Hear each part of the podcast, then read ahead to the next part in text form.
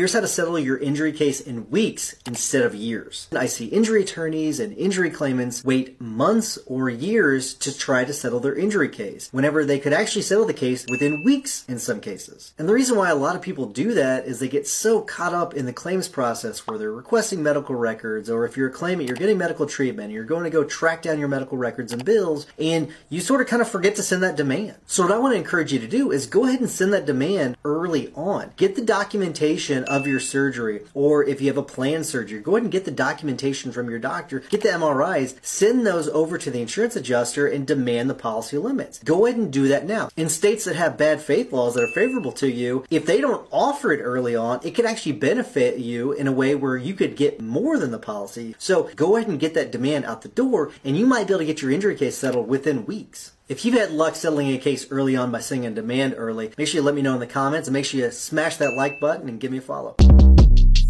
Shortcast Club